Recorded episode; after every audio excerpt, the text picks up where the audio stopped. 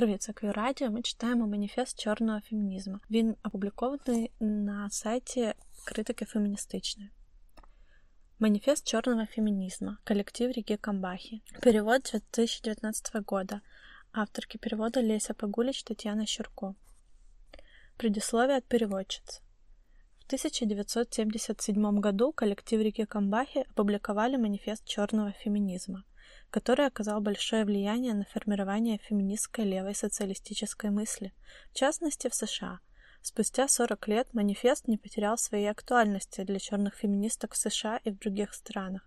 Несмотря на то, что манифест апеллирует к определенному контексту, конкретным историям, практикам борьбы черных феминисток в США против расистского, сексистского и капиталистического угнетения, наше знакомство с этим текстом было важным стимулом для осмысления вопросов расизма, политик идентичности, интерсекциональности и транснациональной солидарности. Коллектив реки Камбахи – это радикальная черная феминистская организация в США, созданная в 1974 году и названная в честь рейда в 1853 году афроамериканской аболиционистки Гарриет Табмен на реке Камбахи в Южной Каролине. В ходе этого рейда были освобождены 750 порабощенных афроамериканок. Приурочив свое название к этому историческому событию, коллектив реки Камбахи сделали важную политическую интервенцию в феминистское движение. Продолжая достижения гражданского активизма черных женщин США, коллектив реки Камбахи стремились создать возможности для небелых женщин в США и в других странах для участия в феминистской активистской деятельности. Будучи активистками различных социальных движений, участницы коллектива реки Камбахи критически оценивали свое маргинальное положение в этих социальных движениях. Например, идентифицируя себя как черные лесбиянки, участницы коллектива реки Камбахи испытывали различные проявления сексизма и гомофобии в черных движениях. В то же время в феминистском движении, которое было преимущественно белым, они регулярно сталкивались с расизмом и игнорированием вопросов, связанных с расой и этничностью. Манифест черного феминизма появился в контексте до сих пор актуальных дискуссий о гомогенности мейнстримного феминистского движения и проблематичности белого либерального феминизма. Участницы коллектива нуждались в пространстве, месте, с которым они могли бы озвучивать свои политики, учитывающие взаимосвязи между гендером, сексуальностью, расой, этничностью, классом, гражданством и т.д. Соответственно, коллектив реки Камбахи обозначили расу, гендер, сексуальность, класс как взаимно переплетающиеся системы угнетений, которые невозможно рассматривать по отдельности. Более того, манифест черного феминизма озвучил вопросы о том, что представляет собой радикальная транснациональная солидарность, поставив под сомнение такие гомогенные категории, как «женщина» и «глобальное сестринство». В манифесте активистки выступали против капитализма, гетеропатриархата, расизма, либерального индивидуализма с целью найти новые формы коллективных представлений о публичном пространстве, радикальных квир-политик и свободы. В постсоветском контексте этот манифест практически неизвестен и не был переведен. Говоря о важности сопротивления западным гегемониям и изыскивая новые пути солидарности, мы считаем важным вступать в диалог с небелыми феминистками и их теоретизациями, которые, будучи созданы на географическом Западе, при этом представляют собой примеры совершенно других по отношению к привычным западным высказываниям радикальных представлений и сопротивления. Мы считаем важным перевести манифест на русский язык, чтобы создать возможности для выстраивания трансформативных радикальных солидарностей, а также для саморефлексии. Манифест артикулирует важность транснациональной солидарности с так называемым третьим миром или глобальным югом. Тем не менее, переводя манифест на русский язык, мы не хотим отрывать его от исторического контекста, в частности колонизации и трансатлантической работорговли в США, и политического активизма, а именно черного освободительного движения в США, которые обусловили его появление. В то же время манифест описывает опыты и теоретизации, которые открывают важные перспективы для феминистского и квир-активизма. Коллектив реки Камбахи подчеркивает важность перенесения в центр внимания маргинальных опытов небелых людей, чьи тела и идентичности являются объектом постоянных нападений, игнорирования, систематического насилия и сегрегации, а также основным ресурсом эксплуатации в рамках режима глобального капитализма. Многие пространства и социальные движения в постсоветском регионе часто остаются нечувствительными к вопросам расизма, этноцентризма, колониализма, империализма, национализма и т.д. Соответственно, что в таком случае будет означать чтение этого манифеста в постсоветском контексте? Какие критики, саморефлексии этот манифест позволит озвучить в отношении конструкции постсоветского субъекта как внутри постсоветского пространства, так и вовне? Термин «черный» используется в США в протестных политических движениях для самообозначения афроамериканского населения. Хотя этот термин чаще всего ассоциируется с антироссийскими движениями в США, он также использовался и используется в других контекстах как политическая категория для солидарности небелых людей против расизма и ксенофобии. В свою очередь, в постсоветском пространстве слово «черный» часто используется в оскорбительном значении в отношении людей, которые воспринимаются как небелые и неславянские. Тем не менее, мы используем прямой буквальный перевод термина «black» и его написание заглавной буквы, так как в контексте манифеста этот термин имеет важный политический смысл для обозначения и акцентирования расовых систем угнетения. В то же время мы считаем, что манифест может выступить катализатором для необходимых и важных дискуссий вокруг концептуализации термина «black» и категории расы в постсоветском контексте. За то время, пока мы делали перевод, различные события, например, череда погромов ромских поселений, отказ Европейского Союза в лице Польши принимать беженцев из Чечни, застрявших на границе Беларуси, неолиберальные реформы здравоохранения, образования в ряде постсоветских стран и так далее, особенно убеждали нас в необходимости поиска других способов понимания тех процессов, которые происходят как глобально, так и в частности на постсоветском пространстве. Манифест черного феминизма, описывая конкретный опыт и способы ведения истории угнетения, в то же время вдохновляет нас на рефлексии нашей собственной позиции, вопросов социальной ответственности, квир-феминистских практик и даже вопросов генеалогии постсоветской феминистской мысли. В частности, для нас было важно задаться вопросом, какие тексты и способы осмысления считаются универсальными и, соответственно, доступными для транснационального путешествия и перевода, а какие исключаются как слишком специфические, локальные, неактуальные и неспособные к трансгрессии локальных границ. Соответственно, мы считаем важным думать и про вызовы, связанные с переводом манифеста. Каждая идея или категория содержит в себе определенные генеалогии и истории, которые обозначают другие субъектности и идентичности, невозможные для буквального перевода. Соответственно, мы видим наш перевод как невозможную задачу, которая не ставит перед собой целью сделать все понятным и прозрачным. Наоборот, мы осознаем важность столкновения при чтении перевода манифеста с непонятностями, неясностями, неудобочитаемостями, которые не поддаются привычным кодам и объяснениям. В связи с этим мы осознаем риски апроприации идей манифеста, но также осознаем и возможности для различных радикальных политических практик низового и часто маргинального квир-феминистского активизма. Мы убеждены, что практики транслокального перевода могут дестабилизировать и подрывать гегемонные нарративы гендера и феминизма через озвучивание и фокусирование на асимметричных и асинхронных эффектах власти локально, регионально и глобально. В данном случае мы считаем, что манифест создает возможности делиться знаниями, что он имеет транслокальную важность, в отличие от попыток выстраивать практики сопротивления на основе апеллирования к некой универсальной идентичности женщины. Коллектив реки Камбахи в своем манифесте определяет политики идентичности как специфическое положение по отношению к пересекающимся системам власти, на основе которого должны выстраиваться практики сопротивления различным взаимосвязанным формам угнетения. В частности, активистки коллектива реки Камбахи подчеркивают, что системы угнетения, с которыми они сталкиваются, и практики сопротивления, которые они разрабатывают, основываются не на их единичных самоидентификациях, как только женщин, или афроамериканок, или лесбиянок, или представительниц рабочего класса, а на том, что активистки воплощают в себе все эти идентичности одновременно. В связи с этим положением на пересечении угнетений и вопреки ригидным границам идентичности, коллектив реки Камбахи ставит перед собой цель определять и выстраивать свои политики и практики, основываясь на этом опыте. Более того, участницы группы «Коллектив реки Камбахи» отрицают солидарность исключительно по признаку одинаковости или на основе одной монолитной идентичности, а наоборот, считают, что политики идентичности, основанные на анализе пересечения угнетений, позволяют им выстраивать коалиции и разрабатывать радикальные политики совместно с другими группами. Манифест черного феминизма. Мы – коллектив черных феминисток, существующий с 1974 года. Этот манифест написан в апреле 1977-го. В течение этого времени мы определяли и уточняли способы наших действий, наши политики и в то же время проводили политическую работу внутри нашей группы, а также в коалиции с другими прогрессивными организациями и движениями. В самом общем виде наши политики в данный момент можно сформулировать как приверженность борьбе с расовым, сексуальным, гетеросексистским и классовым угнетением.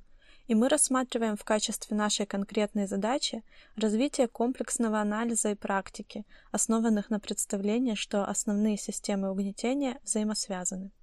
Соединение этих угнетений определяет условия нашей жизни. Как черные женщины, мы видим черный феминизм как последовательное политическое движение в борьбе с многообразными и одновременными угнетениями, с которыми сталкиваются все женщины цвета.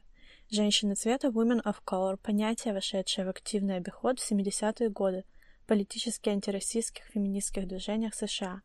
Этот термин используется как политическая категория для самообозначения небелых женщин и выстраивания солидарности между ними. В этом манифесте мы обсудим 4 основные темы. Возникновение современного черного феминизма, то, во что мы верим, а именно определенную сферу наших убеждений, требований и ценностей, трудности в построении организации черных феминисток, включая краткую историю нашего коллектива, и вопросы и практики черного феминизма. Возникновение современного черного феминизма. Прежде чем перейти к рассмотрению развития черного феминизма, мы хотели бы заявить, что мы видим основание нашего коллектива в истории непрерывной борьбы афроамериканских женщин за выживание и освобождение. Крайне негативное отношение черных женщин к американской политической системе, системе, основанной на власти белых мужчин, всегда было определено нашей принадлежностью к 2 группам, угнетенным по расе и полу. Как отмечает Анжела Дэвис в работе «Размышления о роли черных женщин в рабстве», черные женщины всегда воплощали собой оппозицию господству белых мужчин и активно противостояли их посягательствам на них и их сообщество как явными, так и скрытыми способами. Всегда были черные женщины-активистки, некоторые известные, такие как Соджорнер Трут, Гарриет Табмен, Фрэнсис Харпер, Ида Уэллс Барнетт, Мэри Черч Тэррелл, а также тысячи и тысячи неизвестных, у которых было общее понимание того, как их сексуальная идентичность в сочетании с расовой идентичностью определяет их жизненную ситуацию и уникальность их политической борьбы. Современный черный феминизм – это результат личных жертв бесчисленных поколений, а также борьбы и работы наших матерей и сестер. Наиболее явно черный феминизм развернулся во время второй волны американского женского движения, начиная с конца 60-х годов. Черные женщины, женщины третьего мира и женщины-работницы с самого начала принимали участие в феминистском движении, но внешние реакционные силы, расизм и элитизм внутри самого движения препятствовали нашему участию. В 1973 году черные феминистки из Нью-Йорка почувствовали необходимость создания отдельной черной феминистской группы. В результате появилась Национальная черная феминистская организация (NBFO). Черные феминистские политики также имеют очевидную связь с черными освободительными движениями 60-70-х годов. Многие из нас были активными участницами этих движений – движения за гражданские права, черный национализм и черные пантеры. Их идеология, цели и тактики значительно повлияли на нашу жизнь. Наш опыт и разочарование в этих освободительных движениях, а также опыт активизма периферии белого мужского левого движения привели к необходимости разработки политики, которая была бы антирасистской, в отличие от политик белых женщин, и антисексистской, в отличие от политик черных и белых мужчин. Также существует личный фактор формирования черного феминизма. Другими словами, политическое осознание основывается на персональном жизненном опыте черных женщин. Черные феминистки и многие другие черные женщины, которые не идентифицируют себя как феминистки, испытывают сексизм как неотъемлемую часть повседневности. Уже с детства мы знаем, что мы отличаемся от мальчиков, и к нам другое отношение. Например, нас учили быть тихими, чтобы соответствовать образу девочки, и не вызывать неприятия в глазах белых людей. По мере взросления мы все больше осознавали угрозу физического и сексуального насилия со стороны мужчин. Однако у нас не было возможности концептуализировать то, что было так очевидно для нас, что мы знали, происходит в реальности. Черные феминистки часто рассказывают о своем чувстве растерянности, которое они испытывали до того, как узнали о таких понятиях, как сексуальные политики, патриархальная власть и, самое важное, феминизм как политический анализ и практику, которые мы, женщины, используем в борьбе против нашего угнетения. Тот факт, что расовые политики и расизм являются доминирующими факторами нашей жизни, не позволил нам и до сих пор не позволяет большинству черных женщин обращать большое внимание на свой собственный опыт и, исходя из этого, выстраивать политику, которая изменит нашу жизнь и прекратит наше угнетение. Наше развитие также должно быть связано с современным экономическим и политическим положением черных людей. Послевоенное поколение черной молодежи было первым, кто получили доступ к образованию и возможности трудоустройства, которые ранее были полностью закрыты для черных людей. Хотя наше экономическое положение все еще в самом низу американской капиталистической экономики, некоторые из нас смогли в результате формального включения получить определенный доступ к образованию и трудоустройству, который потенциально позволяет нам более эффективно бороться с угнетением. Объединенная антироссийская и антисексистская оппозиция собрала нас вместе изначально, и по мере того, как мы развивались в политическом плане, мы также начали фокусироваться на гетеросексизме и экономическом угнетении при капитализме. Во что мы верим? Наши политики первоначально возникли на основе общей убежденности в том, что черные женщины ценны, что наше освобождение является необходимостью само по себе из-за нашей общей потребности в автономии, а не как дополнение к чьей-либо другой свободе. Это может показаться очевидным и может звучать упрощенно, но ни одно якобы прогрессивное движение не учитывало наше угнетение в качестве приоритета и не работало серьезно для его прекращения. Сам факт существования уничижительных стереотипов о черных женщинах, не говоря уже о жестоком, часто смертельно опасном обращении, с которым мы сталкивались, доказывает, как мало ценностей имели наши жизни в течение последних 4 столетий рабства в западном полушарии. Мы осознаем, что единственные, кто заботится о нас и последовательно работает для нашего освобождения, это мы сами.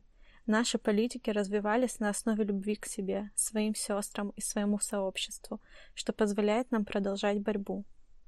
Фокусирование на собственном угнетении выражено в нашей концепции политики идентичности.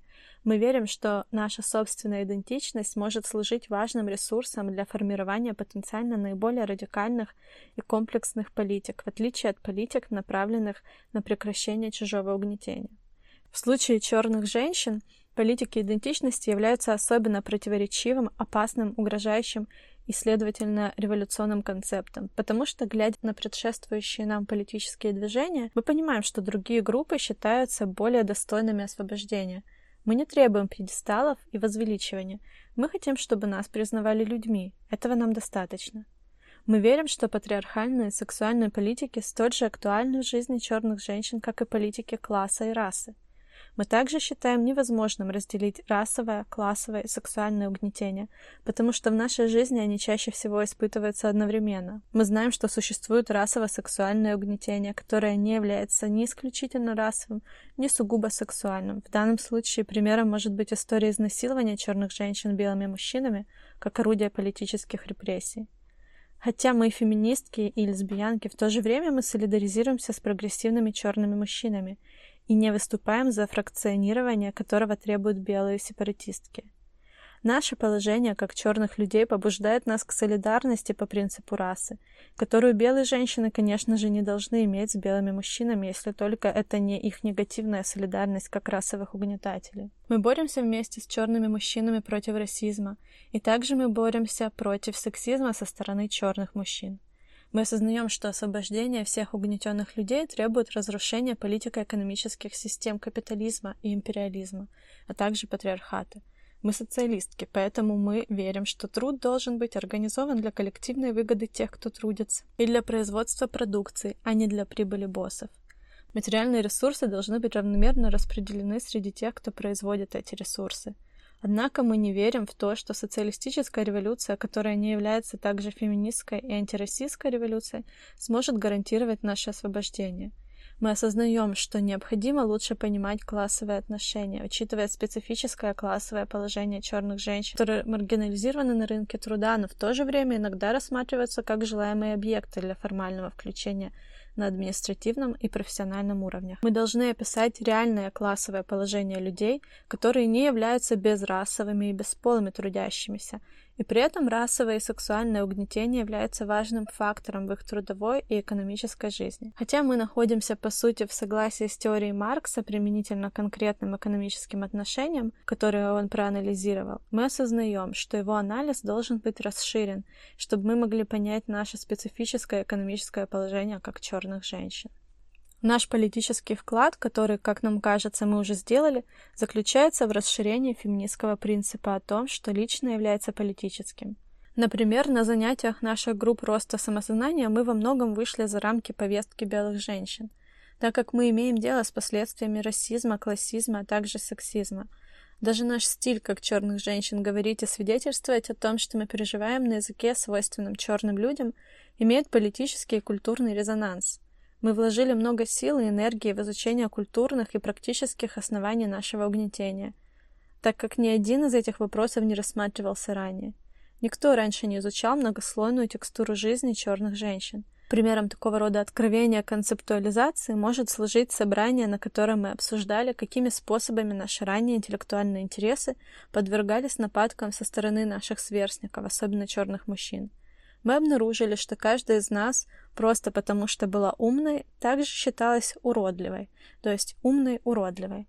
Восприятие нас как умных-уродливых определило варианты того, как большинство из нас могли развиваться интеллектуально за счет наших социальных жизней. Санкции, применяемых в черных и белых сообществах в отношении черных женщин-интеллектуалок, намного больше, чем в отношении белых женщин, особенно образованных женщин среднего и высшего класса. Как мы уже заявляли, мы отвергаем позицию лесбийского сепаратизма, потому что это непродуктивный политический анализ или стратегия для нас. Эта позиция исключает слишком многое и слишком многих, особенно черных мужчин, женщин и детей. Мы критикуем, каким образом мужчины социализированы в нашем обществе, за что они выступают, как они действуют и как они поддерживают систему угнетения. Но при этом мы не разделяем ошибочного представления о том, что их мужское тело, то есть их биологические характеристики, делает их такими, какие они есть. Как черные женщины мы считаем, что любой биологический детерминизм является особенно опасной и реакционной основой для построения политик. Мы также должны задаться вопросом, является ли лесбийский сепаратизм адекватным и прогрессивным политическим анализом и стратегией даже для тех, кто практикует его, поскольку лесбийский сепаратизм полностью отрицает любые другие, помимо сексуальных, источники угнетения женщин, тем самым игнорируя факты классового и расового угнетения. Трудности в построении организации черных феминисток. За годы совместной работы нашего коллектива черных феминисток мы прошли через успехи и поражения, радость и боль, победы и неудачи. Мы обнаружили, что очень сложно организовать людей вокруг проблем, находящихся в фокусе внимания черных феминисток. Сложно даже объявлять себя черными феминистками в определенных контекстах. Мы пытались осмыслить причины наших трудностей, особенно потому, что белое женское движение продолжает оставаться сильным и расти во многих направлениях. В этом разделе мы обсудим некоторые общие причины организационных проблем, с которыми мы сталкиваемся, а также конкретно поговорим об этапах организации нашего собственного коллектива. Основной источник трудностей в нашей политической работе заключается в том, что мы не просто пытаемся бороться с угнетением на одном или даже на двух фронтах, но фокусируемся на всем спектре системного угнетения. У нас нет никаких привилегий, ни расовой, ни сексуальной, ни гетеросексуальной или классовой, на которые мы могли бы положиться, и у нас даже нет минимального доступа к ресурсам и власти, которые имеют группы, обладающие хотя бы одной из этих привилегий. Нельзя недооценивать психологическую нагрузку, которую испытывают черные женщины, и трудности, которые такая нагрузка порождает в достижении политического сознания и включения в политическую работу. Российское и сексистское общество принижает значимость черных женщин. Как сказала одна из первых участниц коллектива, мы все травмированы самим фактом быть черными женщинами. Мы истощены психологически и не только, и все же мы чувствуем необходимость бороться за изменение положения всех черных женщин. В статье «Черный феминистский поиск сестринства» Мишель Уоллес приходит к такому выводу. Мы, как черные женщины и феминистки, в настоящий момент ограничены и работаем сами по себе, потому что в этом обществе еще нет среды, даже отдаленно подходящей для нашей борьбы, так как мы находимся в самом низу общества, и нам нужно делать то, чего никто еще не делали. Мы должны бороться со всем миром. Уоллес пессимистична, но реалистична в своей оценке положения черных феминисток, особенно в своих отсылках к практически повсеместной изоляции, с которой большинство из нас сталкивается. Однако мы могли бы использовать наше маргинальное положение, чтобы предпринять целенаправленные шаги к революционным действиям. Освобождение черных женщин будет означать освобождение всех, поскольку наша свобода требует уничтожения всех систем угнетения. Но тем не менее феминизм зачастую воспринимается как угроза для большинства черных людей, потому что он заставляет сомневаться в самых основных социальных установках, например, что пол определяет отношение власти. Вот как брошюра начала 70-х годов, посвященная черному национализму, определяла мужские и женские роли. Цитата. «Мы считаем, что мужчина традиционно являлся и является главой дома. Он лидер дома нации, потому что его знания о мире шире, его осведомленность выше, его понимание глубже и его использование этих знаний мудрее. К тому же логично, что мужчина должен быть главой дома, потому что он способен защитить и сохранить свой дом. Женщины не могут делать то же, что мужчины, потому что по своей природе они действуют иначе. Поэтому равенство между мужчинами и женщинами невозможно даже представить. Мужчины не равны другим мужчинам в связи с разницей в способностях, опыте и даже понимании. Ценность мужчины и женщины можно сравнить с ценностью золота и серебра. Они не равны, но оба имеют высокую ценность. Мы должны понимать, что мужчины и женщины являются дополнением друг к другу, поскольку нет дома, семьи без мужчины и его жены. Мужчина и женщина необходимы для появления новой жизни». Конец цитаты. Материальное положение большинства черных женщин вряд ли позволит им изменить экономические и сексуальные отношения, в которые они включены, потому что эти отношения создают определенное ощущение стабильности в их жизни. Многие черные женщины осознают сексизм и расизм, но из-за повседневных ограничений в своей жизни они не могут позволить себе рисковать, чтобы бороться с обоими этими угнетениями. Как известно, реакция черных мужчин на феминизм была негативной. И, конечно, они были еще больше, чем черные женщины, напуганы самой возможностью, что черные феминистки могут организоваться вокруг собственных нужд. Черные мужчины осознали, что они могут не только потерять ценных и усердных союзниц в своей борьбе, но также им придется изменить свои привычные сексистские способы взаимодействия и подавления черных женщин. Обвинение, что черный феминизм разделяет общее черное освободительное движение, является значительным препятствием для развития автономного черного женского движения. Тем не менее, за 3 года существования нашей группы сотни женщин были активно включены в ее деятельность, и каждая черная женщина, пришедшая в нашу группу, сделала это из-за потребностей и возможностях, которых раньше у нее не было. Когда мы начали встречаться в начале 1974 года, после первой восточной региональной конференции NBFO, у нас не было стратегии или даже фокуса нашей деятельности. Сначала мы просто хотели понять, что мы имеем. По прошествии нескольких месяцев мы снова встретились в конце года и начали практиковать разные формы роста самосознания.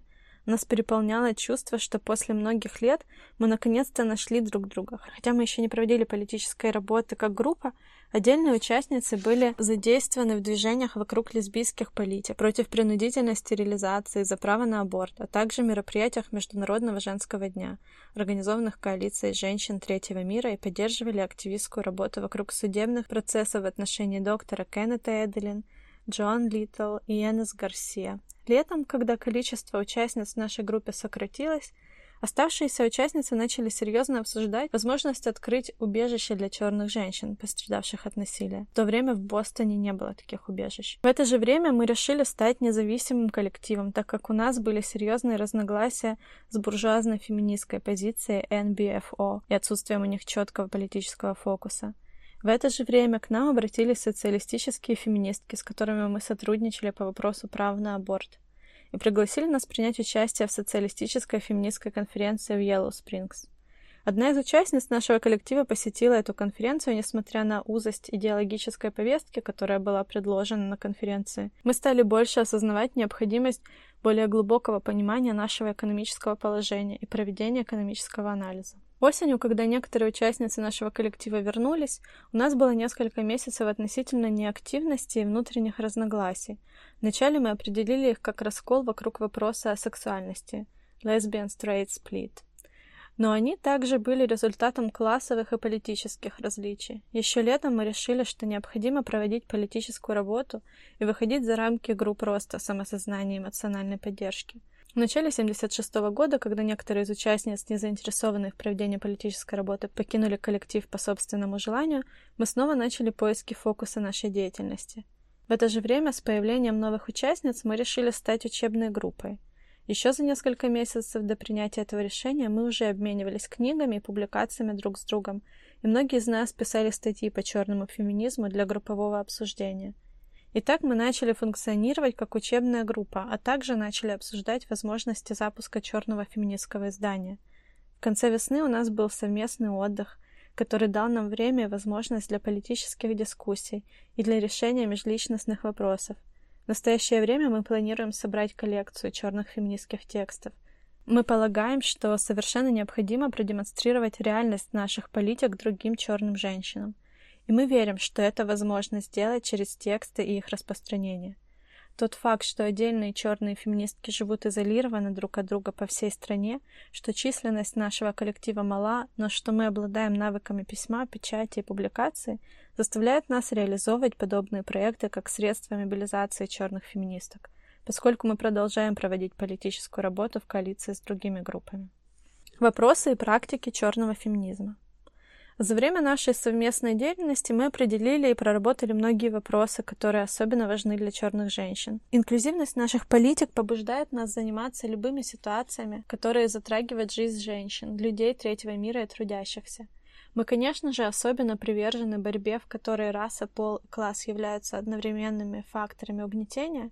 Например, мы можем участвовать в организационной деятельности на заводе, где работают женщины третьего мира, или пикетировать больницу, которая сокращает и без того скудные услуги по уходу за здоровьем для людей третьего мира, или участвовать в создании кризисного центра в черных районах для пострадавших от сексуального насилия. Также нашим фокусом может быть деятельность вокруг обеспечения социальной защиты и работы детских садов. Работа, которую нужно проделать, и бесчисленные проблемы, связанные с этой деятельностью, едва ли отражают в полной мере вездесущность нашего угнетения. Вопросы и проекты, над которыми работал наш коллектив, это принудительная стерилизация, право на аборт, работа с женщинами, пострадавшими от насилия и сексуального насилия, и вопросы медицинского обслуживания. Мы также проводили много семинаров и образовательных мероприятий по черному феминизму в университетских городках, на женских конференциях и совсем недавно для школьниц. Один из основных вопросов для нас, по поводу которого мы стали выступать публично, это расизм в белом женском движении. Как черные феминистки мы постоянно видим и болезненно осознаем, как мало усилий белые женщины прилагают для того, чтобы понять и противостоять своему расизму, что, среди прочего, требует от белых женщин более чем поверхностного понимания расы, цвета кожи и черной истории и культуры.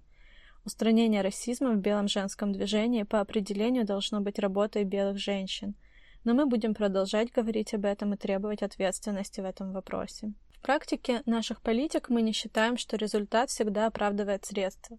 Многие реакционные и деструктивные действия были совершены во имя достижения правильных политических целей.